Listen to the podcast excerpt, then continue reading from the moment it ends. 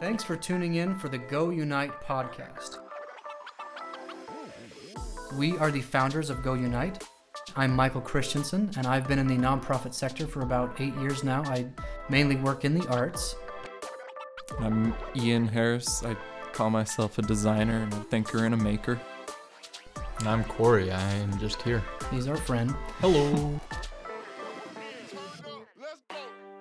Go Unite is a massive undertaking which aims to make our communities better at functioning, uh, more vibrant places to live, getting people involved in causes, and more engaged. We have more details about what Go Unite is in our white paper, and that's on our Patreon. But we're here doing this for you guys to get to know us.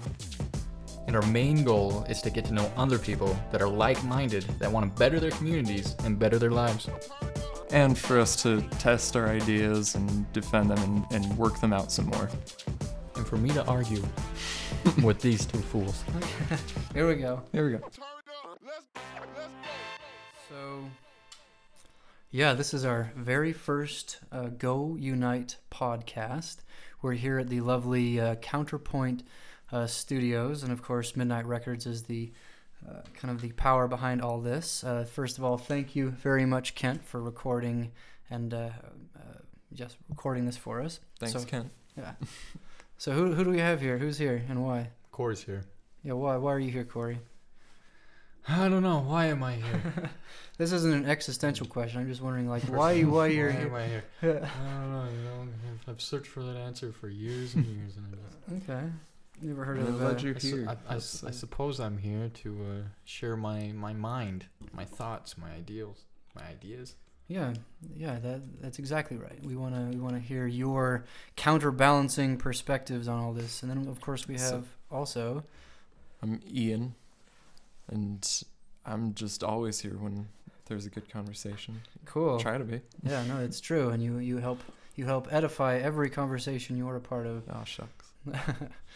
yeah. So Corey, what are you doing on your phone? Texting Omar. Okay, well he can't get in here. That's too late. That's We've what already I'm trying begun. to tell him. I'm Okay, trying to tell him. so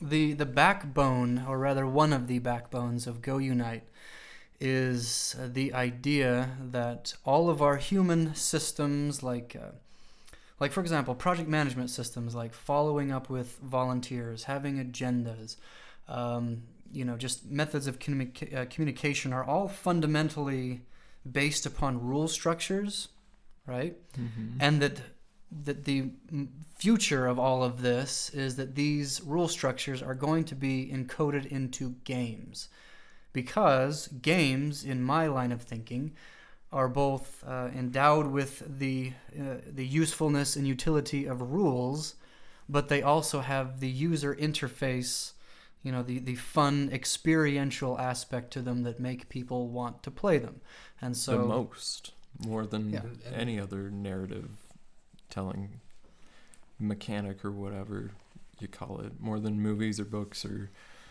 Well, yeah, because anything. you know, like a movie or a book would be, you know, it wouldn't have dynamic rule structures that you could necessarily play out. You know, whereas a game you can participate in it.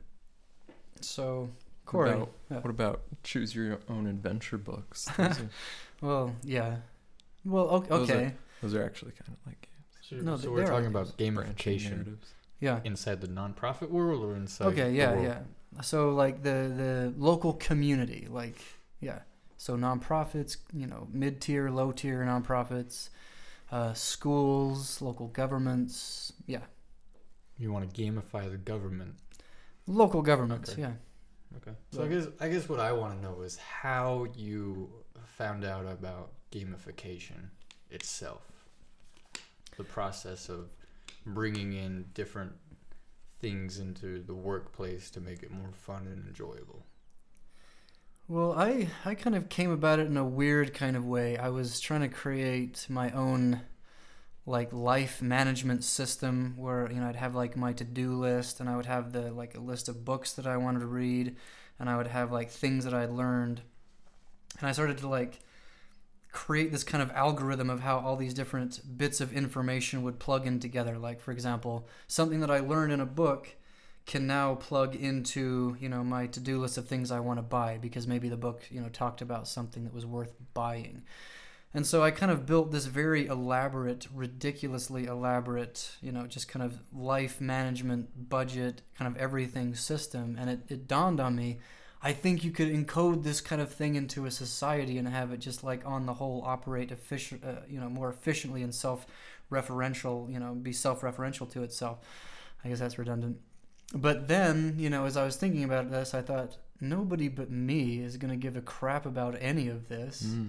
This is ridiculous. Basically, I'm just kind of computer coding my life, and nobody's going to care about that. And that's that's one thing I've been thinking about is how do you make a game that's useful for everyone, for like a broader group of people than just the person who's making it? Yeah. Because Exactly. that's Yeah. kind of challenging.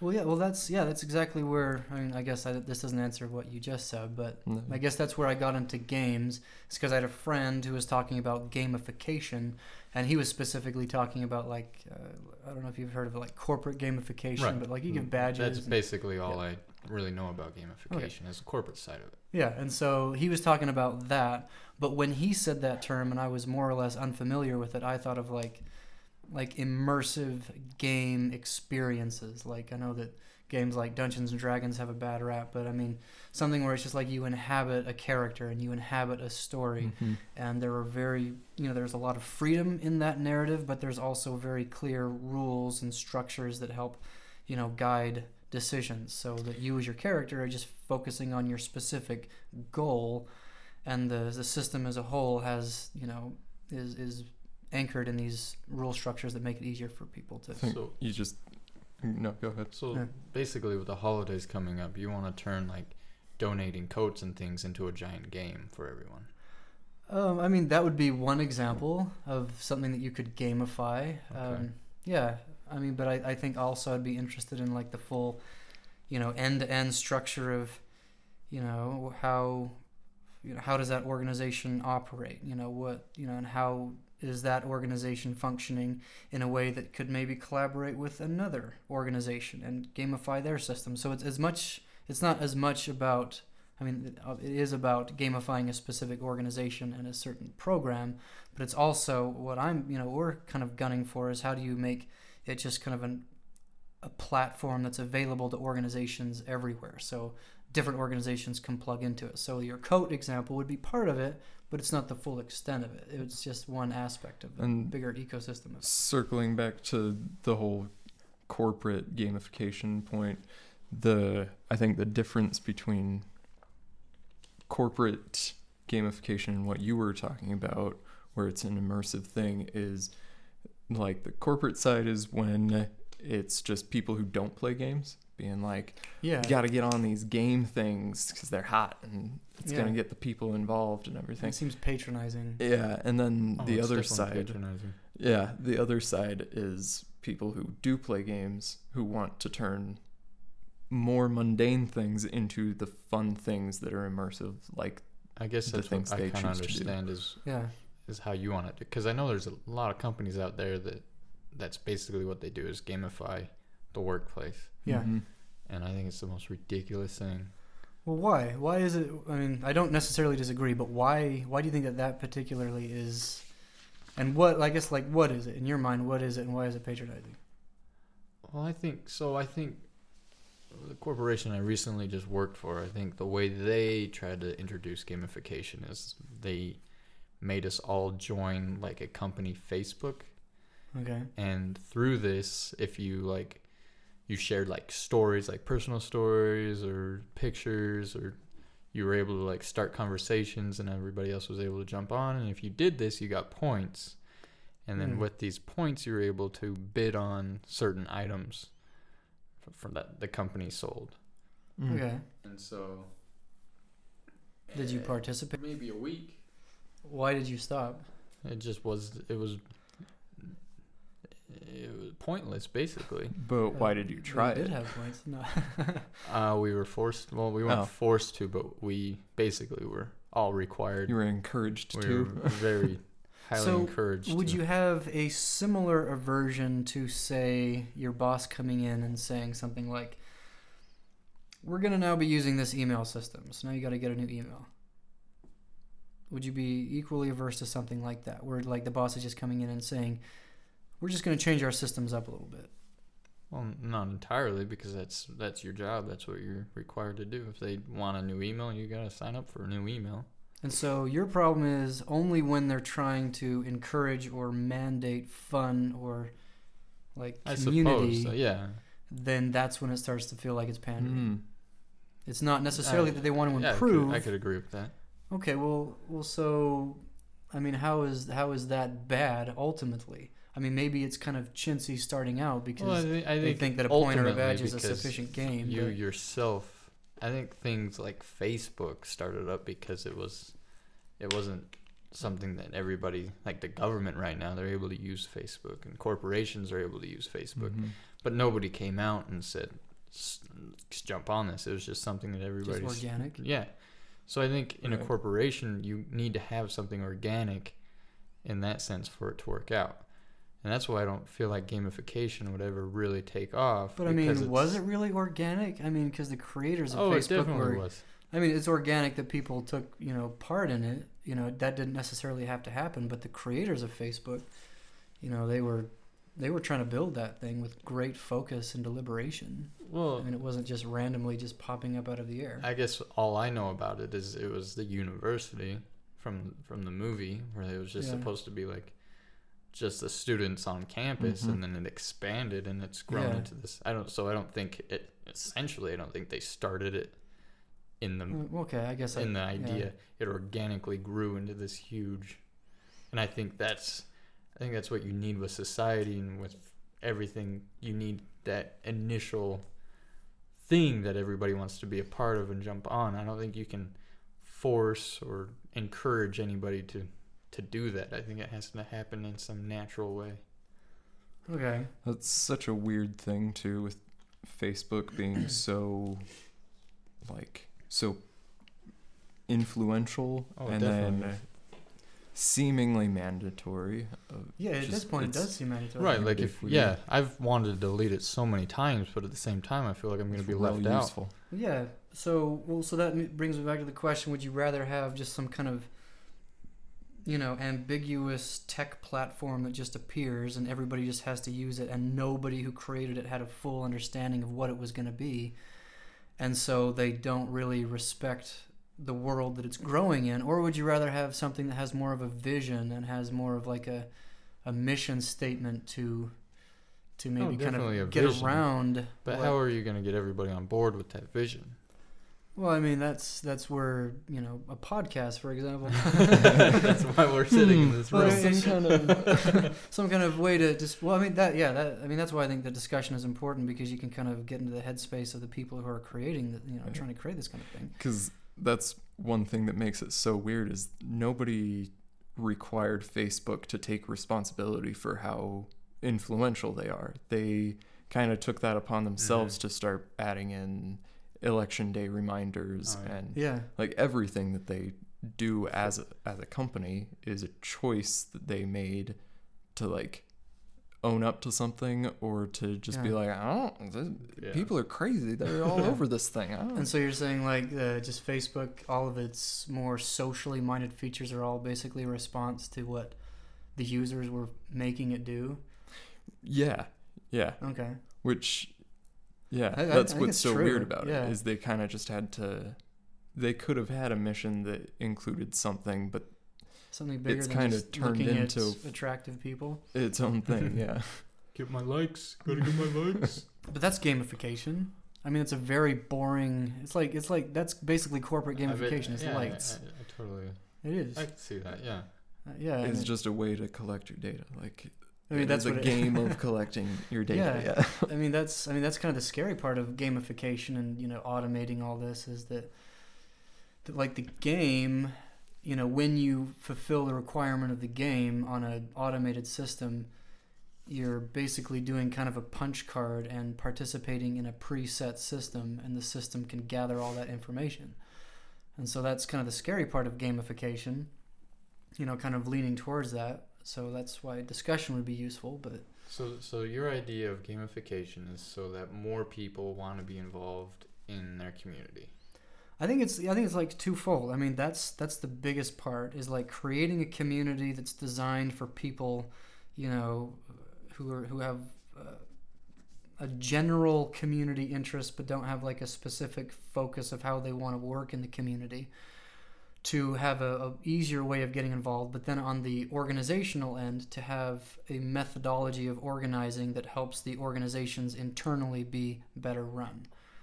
And that that's what Go Unite is basically is to have the the uh, the network and uh, yeah, Yeah, the yeah. the sharing resources the communication The resources platforms. yeah Yeah. yeah Yeah, and so kind of creating, yeah, like uh, the platform, like the tech platforms, the the philosophy, you know, helping to and bringing more people into conversations like these so that they can check and balance it. Yeah, it's it's kind of like a that's a cornerstone to it is being able to share all of that because equally important are it's uh, the tools to actually do things, not just leave it with Mhm. that's what you would do. yeah, It's more like this is how you do it. and people and- can share information of what's working in their Yeah. hmm hmm program, so you can copy what they're doing easily, Yeah. and nobody's really competing because everybody everybody in nonprofit world essentially wants the same thing. Yeah, I think there's a little bit of a competitive hurdle to get over, but I think at the Right, because you want Yeah. your program to succeed, and there's only a and limited fun, amount of yeah, money. Which- yeah, Which brings up a good point with this whole thing of sharing into and uh, trying to consolidate resources and and information or knowledge or whatever into something usable like a hub like we're talking about where yeah, it's kind of all of the information you could want on that but then there's also that competitive edge which is the way that we've Well, we evolve through right that way. Yeah. That's how yeah, the market has determined so things you always need competition. yeah. It's, it's like unless the- everything's shared or does it well, I mean, there's that's- different types would, of competition. would you though. have growth if you don't have I mean, there's competition? yeah, there's different types of competition. Though. There's like the competition of, you know, I'm gonna win at all costs and my enemy will die, or there's a competition. well, I don't like, want you to die, but I'm gonna win. So. but I mean, but then there's like a, a football competition or like a chess competition where it's like, you know, when you're playing at a certain level, it's like you're, I mean, you're you're not necessarily happy to lose, but if you're gonna lose, you you want to Well, lose c- to the best I guess I person can on the see field. that competition is you want your program that all the other programs copy. You want to be the Right. program that everybody looks up to Yeah. and wants to mimic. Yeah, I can I, Uh, I see that. yeah Okay. which is where the feature of of the incentives kind of ties into that whole sharing side of it where you can you get rewarded for sharing those kinds of things Okay. and that's an equally important part of of a game this big and Yeah. everything is being able to have that kind of competition Yeah, and kind of a, a reward structure that's built in place. Mhm. I mean, that, that's another. I mean, because I, I actually don't like corporate gamification in its kind of traditional route because it does seem like it's kind of pandering. But I think, Oh, definitely. But I, th- I think it is getting more towards you know Mhm. narratives and stories and really more about experience. And because if you're gonna follow rules and you have to follow rules in order to make a company work, you might as well try to make those rules you know streamlined and you know and, and streamline them based upon what is a fun experience and what is a meaningful experience But at what Mm. point would that experience just become work? Like you can Yeah. only play a game I'm- so many times before it just. I mean, that's why you got to come out with new games all the time. yeah It's because the game gets old and boring, yeah and, and so then it's just going to turn into work. well yeah i think And I think that's yeah. why I don't like corporate gamification because I don't think in the long run it would ever essentially work. I'm hearing a few spectrums there of of how to compare games, like having an incentive for doing things right and then being the goal being destructive of the one who chose wrong. And then in kind of where you're heading, it's like with corporate games, they're too um, they're trying to make too many steps for something that's that's Well, like a yeah, common at thing. my job, that's the last thing I want to do is an, an extra step. I'd Yeah. just- Yeah. Yeah, it's, it's not integrated into the overall experience. It doesn't doesn't add on to what you're already going through. Right. But I mean, like like uh, so let let's say that your job was to make. wh- What is your job, Corey?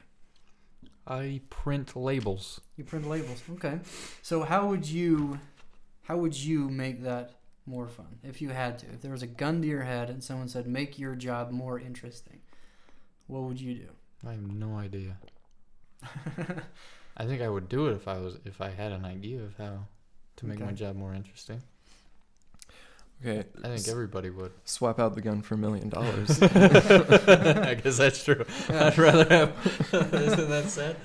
I ain't scared Yeah. to die, but I. I mean, th- million yeah, because like, I guess my thinking is that uh, I mean, well, there's there's like different dimensions of it, right? So you have like corporate gamification, where you have a private business, you know, trying to create kind of these game environments. But I think that's very different than a community on the whole creating an infrastructure whereby all these different organizations can create these systems and collaborate because it's just like the volume of opportunities you know the the, Mhm. the potential diversity for different types of games or ways to participate it would just be like a different experience i mean because um, it's it's become oh yeah No, I'm I'm just hearing this where you have like ian's making a graphic yeah, of course. That's You gotta explain to people are listening. They can't see what you're. well, I'll I'll walk it through. he's made yeah, how, what is this kind and of his diagram drawn stick figures of his family. I think there's a rainbow. And, and then a There's a T-Rex is gonna graph. come okay okay, he's got a graph. yeah. And so they're games that are actually meaningful things that you're doing. Like the goal of the game is more or less meaningful, Okay. and then the number of steps that are being added on to Mhm. this this process that could just be a basic process. yeah And then you have like the extra steps involved in sharing personal stories and trying to be friendly and everything. And it's a less meaningful thing and all these extra steps. And then the other example that we were giving, what was that? which was like the diversity of opportunities to participate or what Of uh, non corporate gamification. Totally lost it. I got excited about the graph. well, it's good. It's a handsome. It's a handsome achievement. Um, okay, so of of how useful the game or how willing people would be to play it kind of depends Well, on where that's it that's falls why on it, there. it makes sense in the community because that's volunteer. You're you're volunteering your time and yourself. At a job, you're not necessarily volunteering. yeah, You know, a lot of times you feel stuck and trapped because, well, there's many reasons. For me, it's because they pay me well, and I know I have a hard time finding a job, and the job that I would find would probably be less fulfilling, yeah. Mhm, mhm. and so you feel trapped. Whereas in the community, that's like you, you can choose. You you have a choice to go there that day or not to go that day. yeah. So I can understand how this would work within nonprofits and the community side. I don't see how it would work. Well, I, I think it would be. Um, no, sorry, you can go on. No, no, just the- the goal being something that You you, like to interrupt one another. want to be involved in. Yeah. Everything. So I think, because I mean, where so a corporation like a for-profit business is just a it's just a small community within a much larger community, and it's harder to get in. It's just like more exclusive. It's like kind of an elite community in theory, right? Mhm. Yeah. because not everybody can just kind of come through so you know and, and participate in a meaningful capacity and so my my thinking would be that if you if you have like maybe i'll jump on a graphic here Oh, people can't see our graphics. You well i'll gotta describe it so i'm drawing i'm drawing a circle right now it's like a big pizza pie right All right, looks like a flat Earth. it's like Is a- that where we're headed now? no it's not a flat earth it's a, it's a well, maybe it will be okay so now i'm going to draw little triangles to represent like a corporation okay, so right? those triangles look like countries on his flat Earth. Okay. Yeah. So yeah, it's like triangles within a giant sphere, right? So the larger circle is the community. It's mm-hmm. everything. You know, it's you know, it's everything within the community. And these triangles, these corporations are a part of the community, but they're kind of like siloed, you know, parts of the community. So my thinking is, if we can create, and I'm going to draw like some cool like infrastructure lines for the circle, so now it looks kind of Okay, like a so waffle. Now he's ba- yeah, he's basically made a waffle with pineapple on it. okay, so this, it looks like yeah, it's a pizza with.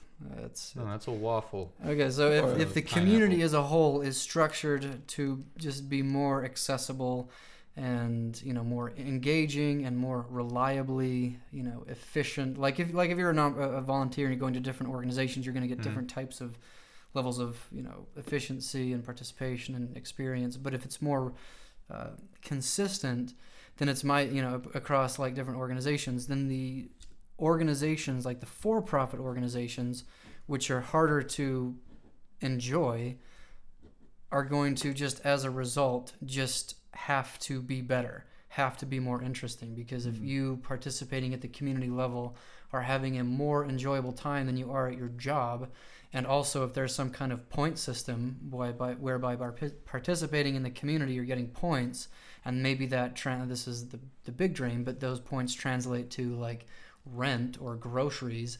And so in theory you could just you know True utility. yeah and just you know hop from different opportunity from different opportunity.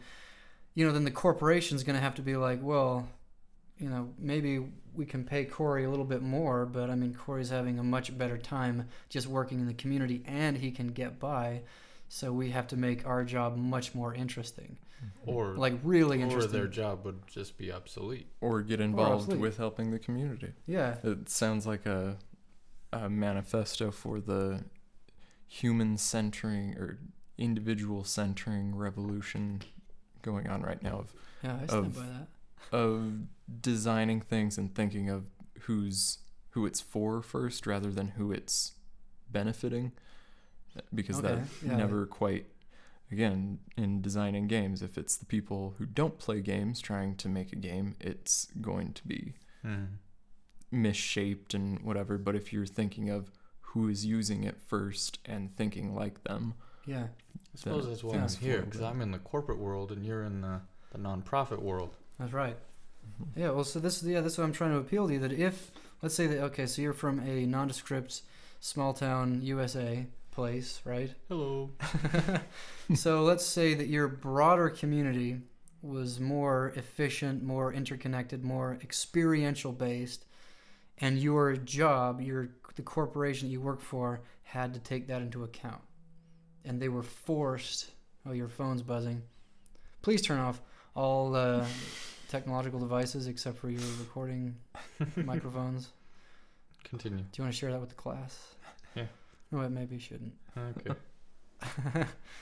well, it, it just, I mean, you're okay. Say that your company would have to like. I, my assumption would be that if you could leave your business, your your corporation, and go have a more enjoyable time in the community, and live off of that more or less, you would do that, right? right. You wouldn't just Oh, everybody would do that. Everybody would do that exactly, and so Mhm. the corporations would have to rise the occasion, and they would have to say, if we're going to have these elite little, you know, groups yeah, of I, people, I, I guess I just don't understand how a corporate corporation for profit that means every minute counts for yeah, because they're paying you for it, productivity. yeah.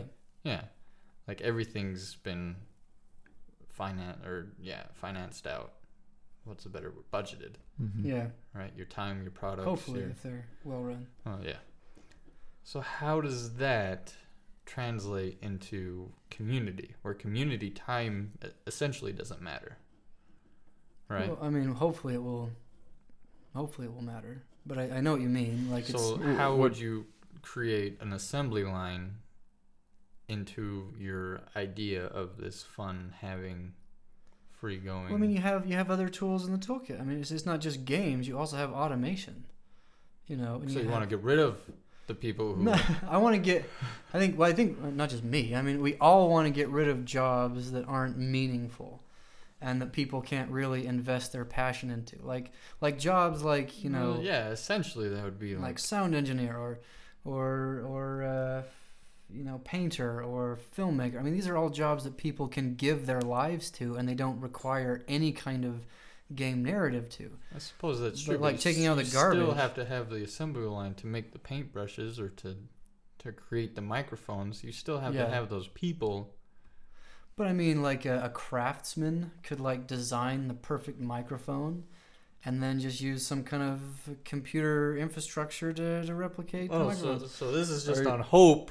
Well, I mean, that's where it's going. I mean, there's like algorithms that can write algorithms. There's Mhm. machines that make machines. There's I don't know if you saw there's a robot that can walk around like a person. Sure. Are you- This is where the future's going. Are you saying there is there isn't enough incentive to push things along at the rate that they need to be moving, or I don't I don't feel like there's so everybody needs a job, right?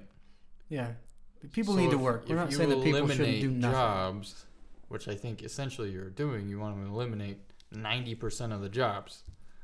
Well, I mean, uh, no? no, no. I, No. I think we we need to have a, like a, a sense of perspective. Like to implement this system, you know, will ostensibly take like years and years and years and years and years. And there's going to be and- all and kinds of technology advancements. and technological technological advancements and there's going to be so many other things going on and i guess my thinking is that what we're trying to do could like slowly embed itself and become more and more of a re- reliable utility until eventually it's stable enough in conjunction with everything else that it can start to really be a system that people can rely upon Yeah, that, and that ties it right back into Facebook. Like all of the, all of the eliminating jobs and getting rid of all non-social benef- socially beneficial work or whatever. All of those are one way it could go, but that's not exactly the way people will take it. Maybe, yeah maybe they will. Maybe they will.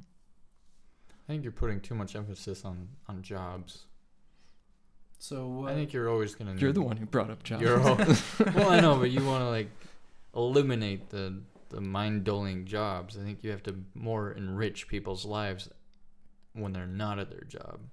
yeah i think that's that's really part of it like I, like for example um, Like I can't. I don't think you can ever get a just do away with jobs that people don't like and people don't want to do. Hmm.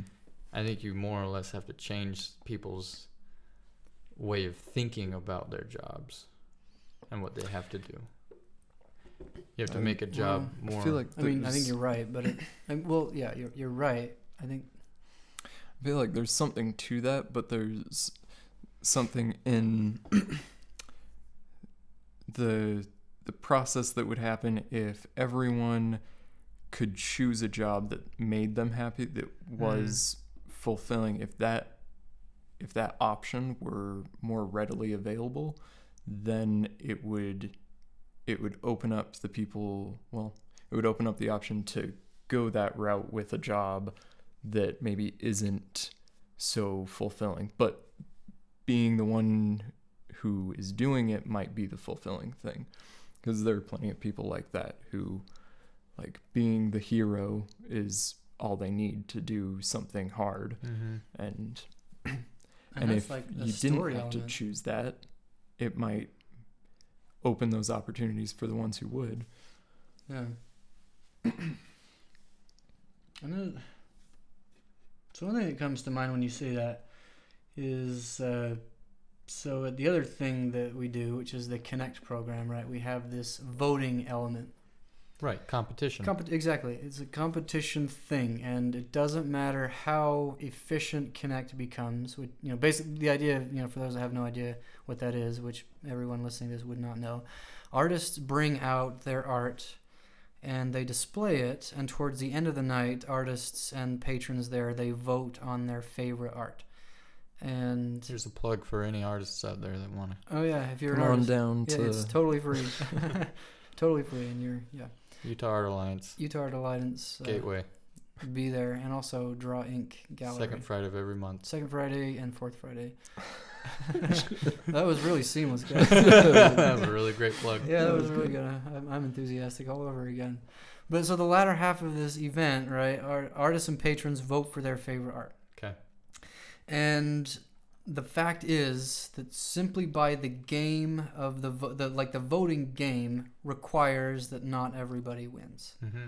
And so it doesn't matter how efficient, you know, our systems of voting become. It doesn't matter how fair the system is.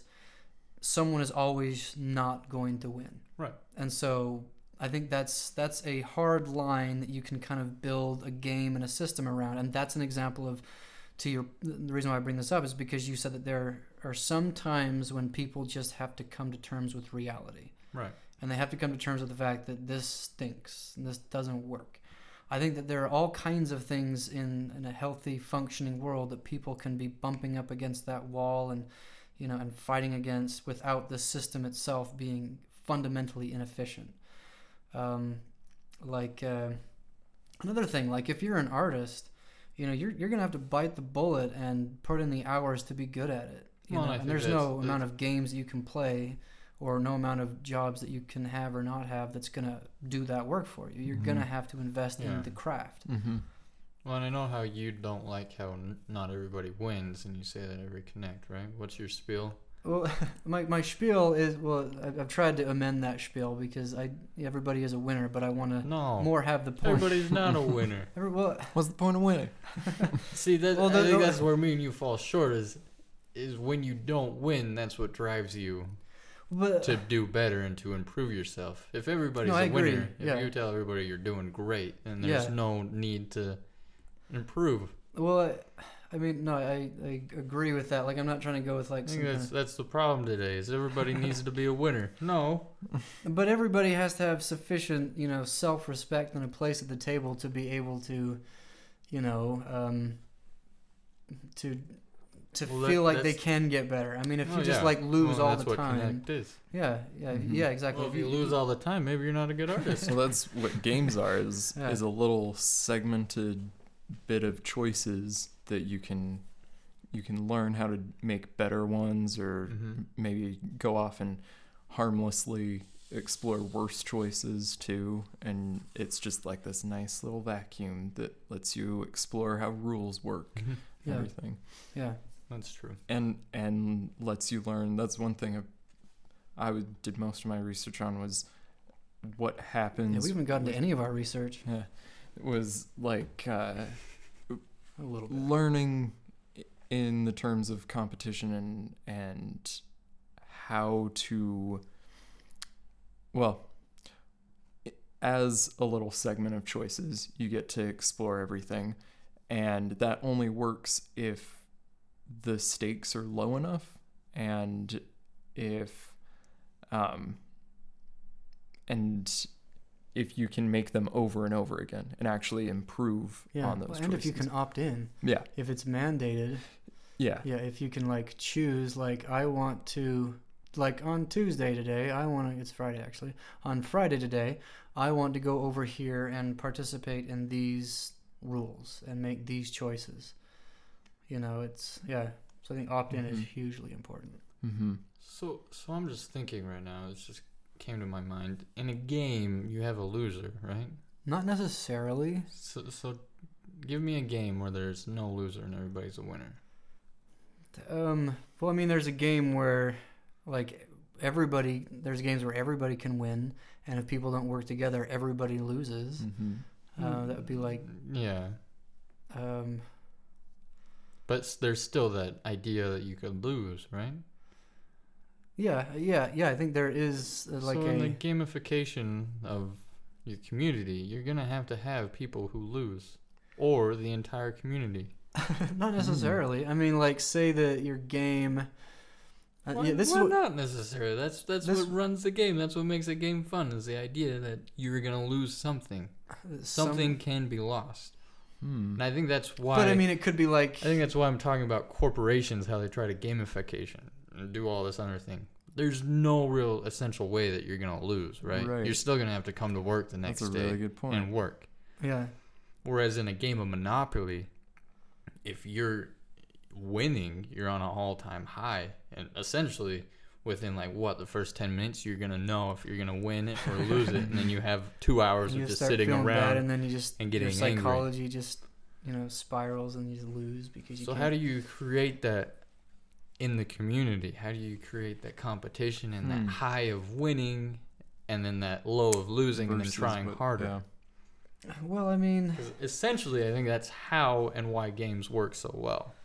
Yeah. So you have to take that into context. And Well, but there, I think that there are many, many different reasons why. I mean, uh, you you bring up a very good point. And I, I think we should try to tackle that. But I think broadly, before I try to tackle that, there are many reasons why games are effective, you know, and just the incentive of winning or losing is, is only one of a number of things.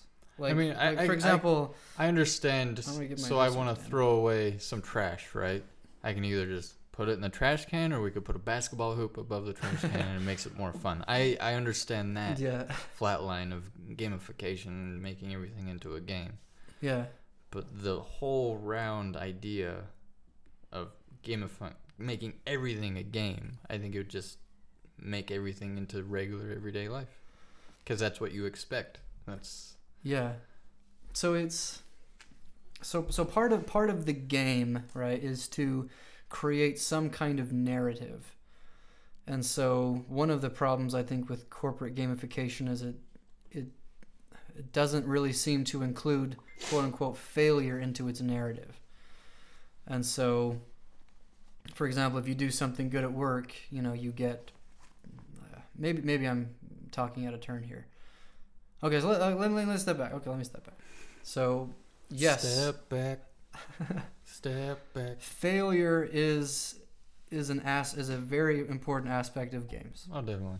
and it's yeah, and so I, I think you can just um, you can create game structures around failure and success, and you can incentivize failure. You can incentivize success. You can you can you can if you know if you know what all of the possible outcomes are, you can get creative with them in any possible number of ways. Mhm.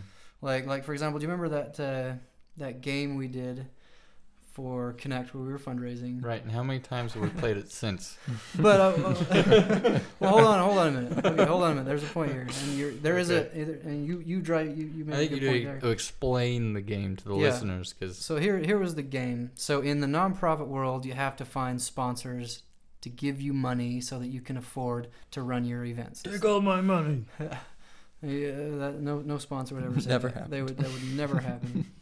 uh, but uh, so, so one of the activities, so called, that every development director who's kind of like a fundraiser has to do, is they have to get a list of local businesses or rich friends, and they have to basically Hello. they have to call these, you know, businesses and rich friends and ask them for money basically. And that's that's how it works. And so the game that we did was we identified all the different steps in that process, like you know, get your spreadsheet of names, um, you know, cold call, you know, your businesses and your uh, your rich friends. We didn't have any rich friends. We just No, called we businesses. We have no rich friends, and and basically ask them for money. And then what we did with this game is we identified all the possible ways or all the possible results of this. Like, for example, if you call up a business and you say, Can I have money? We did it more artfully than this.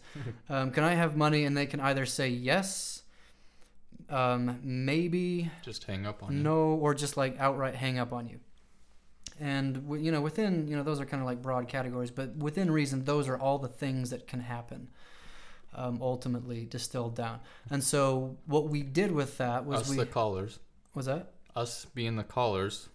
What we did was when when we you had a list of what we had to do after we got done with our phone call, yeah and if it was a positive ending, we got something positive like yeah candy. exactly yeah If it was a negative ending, Right. like somebody just hung up the phone, you had to crack an egg on your head. right and yeah and like the worst case scenario was if uh, one of them was like if you didn't get it if it was an outright no or if they hung up on you or something you know you had to you know take some chocolate from a bowl and 50% of that chocolate was chocolate laxative and 50% was a hershey's chocolate so there's a bit of a you know chance in there There was a little bit of chance, except I was way too good on the phone. yeah you were way too good and you got us like $10 yeah corey was the best performer and he got like 20 Ten- bucks out of it yeah, twenty bucks. but the point was is that even though there was a potential for losing we were able to make that losing fun. We were able to do something creative Okay. with that loss. Well, unless you took a laxative, and and then it has a whole new it's dimension fun of for your friends. fortunately no one did that but it was hilarious. But okay so i mean so there's two points there. So everybody or there's going to be failure whenever you're pursuing some objective right? There's going to be Right. failure like either you don't hit the target or someone else is going to hit the target better But if you identify that and you come to terms with that and you live with that, then you can create funified structures around that or more meaningful structures. And the other thing you said, how many times did we play that game? well, we only played that game once, but would you rather play that game and would you rather do would you rather call businesses and play that game or just call businesses and not play any game? I guess that's that's true. I'd Which would you rather, rather? I'd rather play that game. I'd rather Mm. instead Right. of sit in an office and By be by yourself. myself and And then just feel Call a like crap when you don't get anything and then go have to report that you didn't win rather than have just like your whole team and they're doing that with you. okay. Yeah, which has to do with what I was just thinking about in terms of the where's the loss in that kind of a game of the community and everything Mhm. is what if the loss just lose missing out on what's going on was Okay. enough of a loss and what if just everything that was the game really was fun and was rewarding and there wasn't a loss element except for not being involved Not participating. yeah because that's basically how if you think of facebook in those terms Right. How Like, they get why I people don't want to delete Exactly. Facebook is because I right. yeah You can't. don't want to miss out on something. exactly Yeah, so they don't they've never really done anything to say like if you don't click on any ads this month you'll have to fit the bill for those ads Yeah, that, that's You you're little- listening up, Mark Zuckerberg. That's, yeah, yeah, because it's it's part of a, a bigger. Is he even still part of Facebook? Oh yeah, Uh, for now. He does I thought stuff. the government took over. I, I don't know. It's purely government run Okay, so where are we at? Where are we at on games? What what has been left unsaid? I, I think we're probably we're at 45 minutes now. I'm thinking we might shoot for an hour. Hopefully that's not crazy. But where are we at? Where are we at? Where are we at? So we're we're trying. You, to, have why are we you've kind of sold me on the game idea.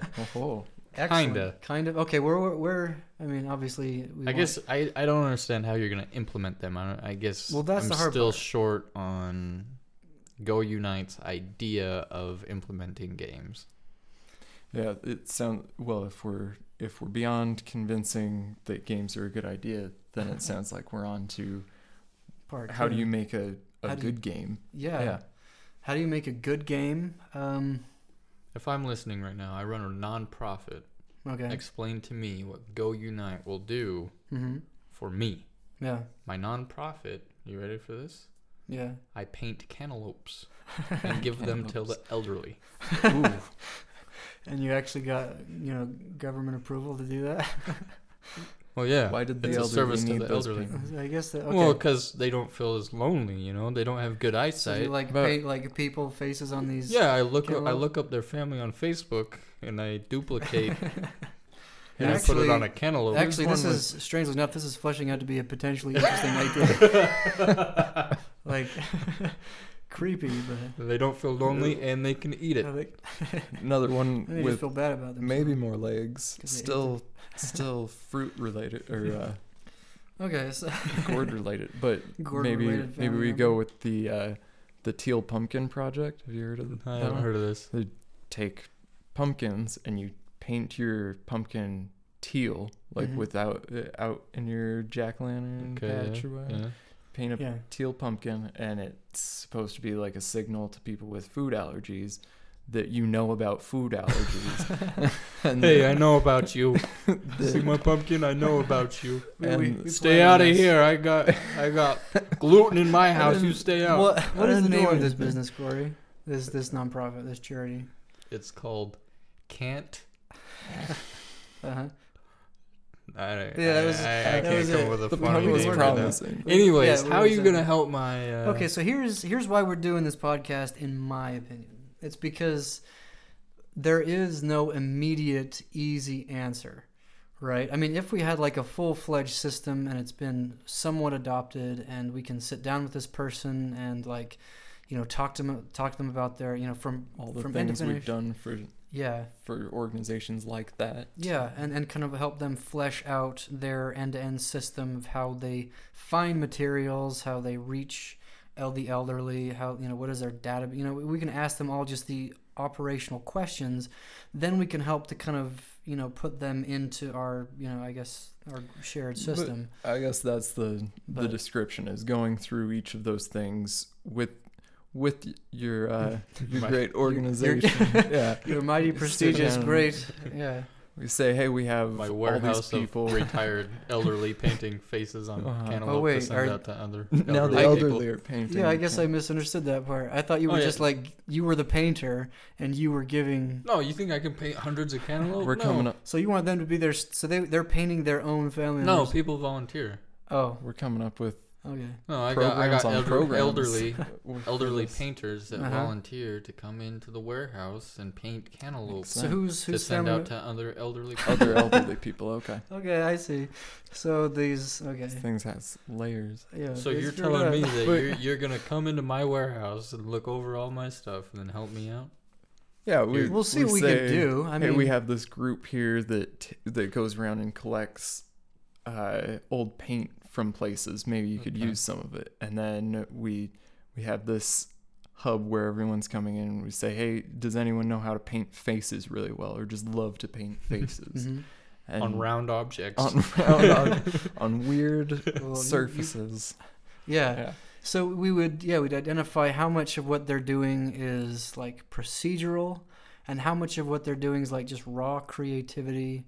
Okay. and we would def- we would define define those lines and say you know of the things that are purely procedural and if they don't get done in this way then your job can't happen hmm versus you know like like for example the thing that I would think would that any of these elderly people could do would be just like sit down with their paints in front of them and paint whatever face that comes to their I mean I guess you wanted to like do like they're trying to paint I mean, I people's guess you can have a selection of faces. You can have. I mean, yeah. As long as we're thinking, we Mhm, can. mhm. Yeah. Okay. And so you could. And so them sitting down and painting, you don't have to gamify that because that's when they're just their human instinct Mhm. comes in. Okay. But as far as like every person who's painting has to get X number of paint supplies, and they're gonna have to have, and all these paint supplies are gonna have to be at this table at this time.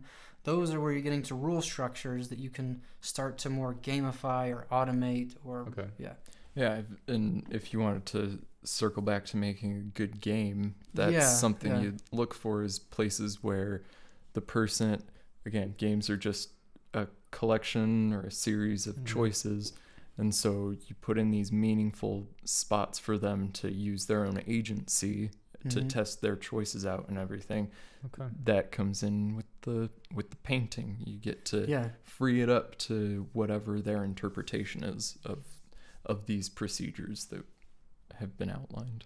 Yeah, and if, if they fall flat on their face, or like you say, you know, it's like if it's a crappy game, then you open it up to everyone to try to improve that game. So you're saying I can have like a table that's spray painted gold, right? It's a paint station, Yeah. and I can have Gladys and Edith wheelchair race to see who gets the golden There table. Yeah, you, and now I just gamified Exactly. work, and people want. and if come. they're if they're in on that, you know, that'd be awesome. Yeah, that's totally Okay. exactly how it would work. If they And needed then- a table. Now here, a here's where you perfect way come in. The problem that the cor- the corporate structure has is Edith and Gladys. Is that what you said? Gladys. Gladys, Is Gladys a name?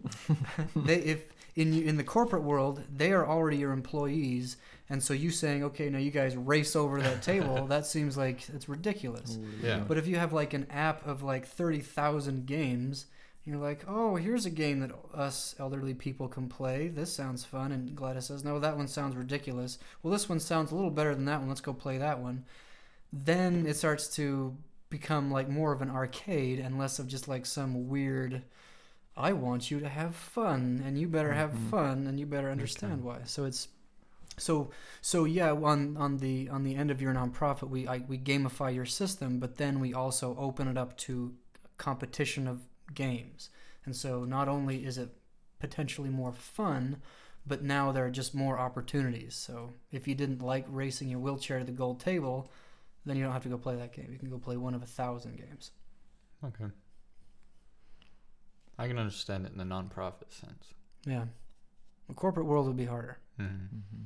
because corporate because in theory the corporate world are filled with people that are Well, it's for- hopefully somewhat passionate about their job how, and don't how need I extra understand incentive. solving it would be to companies that are just starting out now hmm to try to encourage them to be more for benefit and have money as a resource instead of the main goal. Because I think corporations Yeah. now, money's the main goal.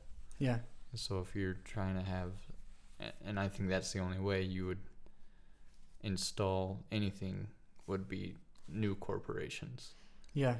and and they would just weed out under the older corporations would have to die out. Mm-hmm. It's kind of funny you bring that up That sounds morbid. I think today or yesterday Uber announced that they're gonna start a um, Mario on-demand. No, that would be smart.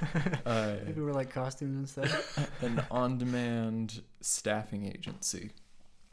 So companies could uh, request a worker just like an Uber, and they Oh, would wow. show up and do the thing like a staffing agency, but just That's on a really on interesting. demand. Yeah. yeah. So walk me through that again. So they would do what? Uh, So just like ordering an Uber, you say where you need it and where you need it to take Oh, you. okay. So they're And doing this with so people. in here you say, yeah, you just say, I need someone who can do this I like that a on lot. this day, yeah. and you just order it like a ride.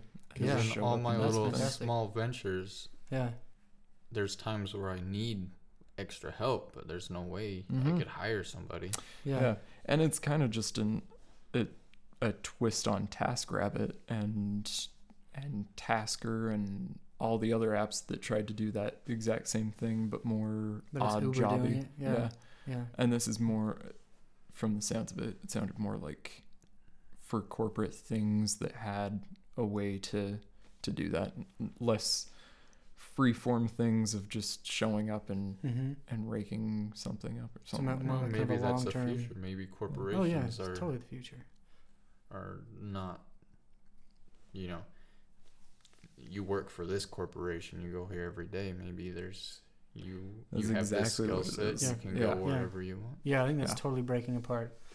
Yeah, and so I think uh, communities need a solution, you know, like that, and the makes it more, kind of more about the kind of the experience and I keep hearing that, and I've heard it a couple times just this week of how, um, or predictions about how the future of work would look more like, um, more episodic and less like you made it and then you're finished or anything. It's Yeah. like you kind of learn and and use your skills in a whole bunch of ways all over Yeah. the place. that sounds wonderful. Yeah. Yeah. Mm. As long as you're not getting mm-hmm, run out of a mm-hmm. good job. Yeah. yeah, I mean, there's a lot of, you know, things that have to be done to make sure that this isn't just some tech dystopian, Yeah. you know, we're all in a computer kind of thing. Yeah, because uh, just talking about the staffing through Uber, you have all these liability things for for a huge chunk of the jobs in the world. They Yeah. insist on putting you through like three weeks of training Right. that's specific to their brand and their and their company. But with that, I mean, Uber can't even can't even get my Uber Eats guy to not steal my pot stickers And you know why that is? or get my pot stickers back. It's because that person doesn't care sufficiently about their community and they're not grounded in any kind of deeper responsibility. Yeah, but I think you'll always have those people. I don't think you can do away with that. No, but that's- well, I, I don't know that you can or you can't. But I mean, if you identify what is going on and what their reasons are for doing it, Yeah. It's because they're a bad person.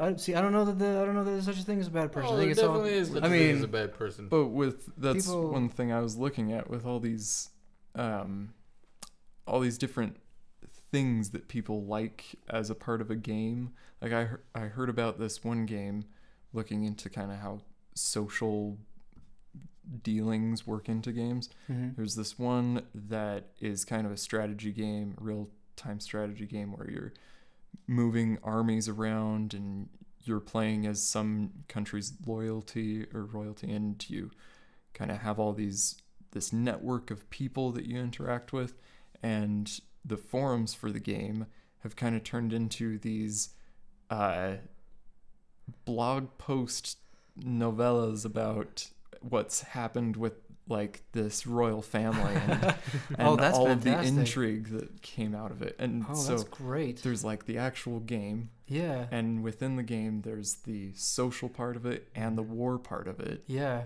And then within the social part of it, there's this whole sect of people who've turned it into like Like, Daytime pleading, why must there be and stuff. war? Why can't we stop? And then, like, yeah. just through like this conversation, they just stop the main part of the game, which is the war. Yeah, and and it's Ceasefire, completely please, about think of the children. yeah, like the game after just like negates itself. yeah but but there's always some aspect for someone even if it is just completely uh I don't, I don't even know Yeah, I- You're I- working yeah, I- against yeah. what everyone else is doing that Yeah, could like be the a trickster goal spirit. Yeah. Mhm. Huh. No, I think there will always be. And that's organic. People- That, that evolved organic. yeah and as long But as you have your to also. game- Uh, there will always be, you know, people being weird and you know doing things that aren't part of the system. But I think a lot of our current understanding of like bad people, you know, mean people, stupid people, it, it all has more roots. I just think in how inefficient society is as a whole. Mhm. I can agree with that. If Like, you're- trying to understand why somebody does what they do and then Yeah. go back on that and solve the problem. Yeah. But I think there's just something that we've all been born with in our DNA that essentially wants us to do wrong. I think there's, there's going to be a mischievous streak. And I we, mean, we're actually coming up on an hour kids. here. Do we have any? Sorry. Well, this was just bringing it full circle on my whole end of thoughts was how you might want to go against everything and just work against the entire system and see if you can break it and everything. Yeah. Yeah. but- But that came up in so I was thinking if everyone's involved in this and we're collecting all this information about how you do things and all of that, then privacy starts Mhm. to come into play. Well, that'll be a fun discussion. Yeah. and and so there was this great talk I heard. Um, I wrote his name down. It was uh, Glenn Greenwald, I think, but Sounds like a superhero. mm-hmm. but he was talking about uh, why privacy is important in terms of uh, there's this kind of mentality that if you don't do bad things, you don't have anything to hide, Mm-hmm. and so Mhm. you shouldn't care about who has your information or anything. That's horrible. But I don't agree with that. Yeah but there needs to be his argument is that there needs to be this space for people to experiment with their choices and everything like a game Oh, yes. Oh. Yeah, we might have to do games part two. yeah. Games Yeah. part two. to to kind of learn and and Yeah. and try to change that again and yeah So Yeah, that your was- mistakes don't have real world consequences. Yeah, yeah and that's that's one of the big things that games are used for is to simulate reality. And I guess Go Unite's hope is to take that a step with it. further and augment and work with yeah Mhm. reality. Well, I hope our listeners enjoyed today's podcast. Yes, I know we enjoyed. I, I know. Our I enjoyed- monotone voices. I hope you were able to follow us all the way to the end. Yeah, we. Uh, what fun What what great fun! All right, um, yeah, I'm not sure what our next topic will be, but I'm looking forward to that discussion. Um, we're gonna have it yeah, we're certainly gonna have it. We're certainly gonna come to this room and talk to each other again. Maybe have a friend. All right, well, yeah, Michael out. See you later, everybody. Bye bye.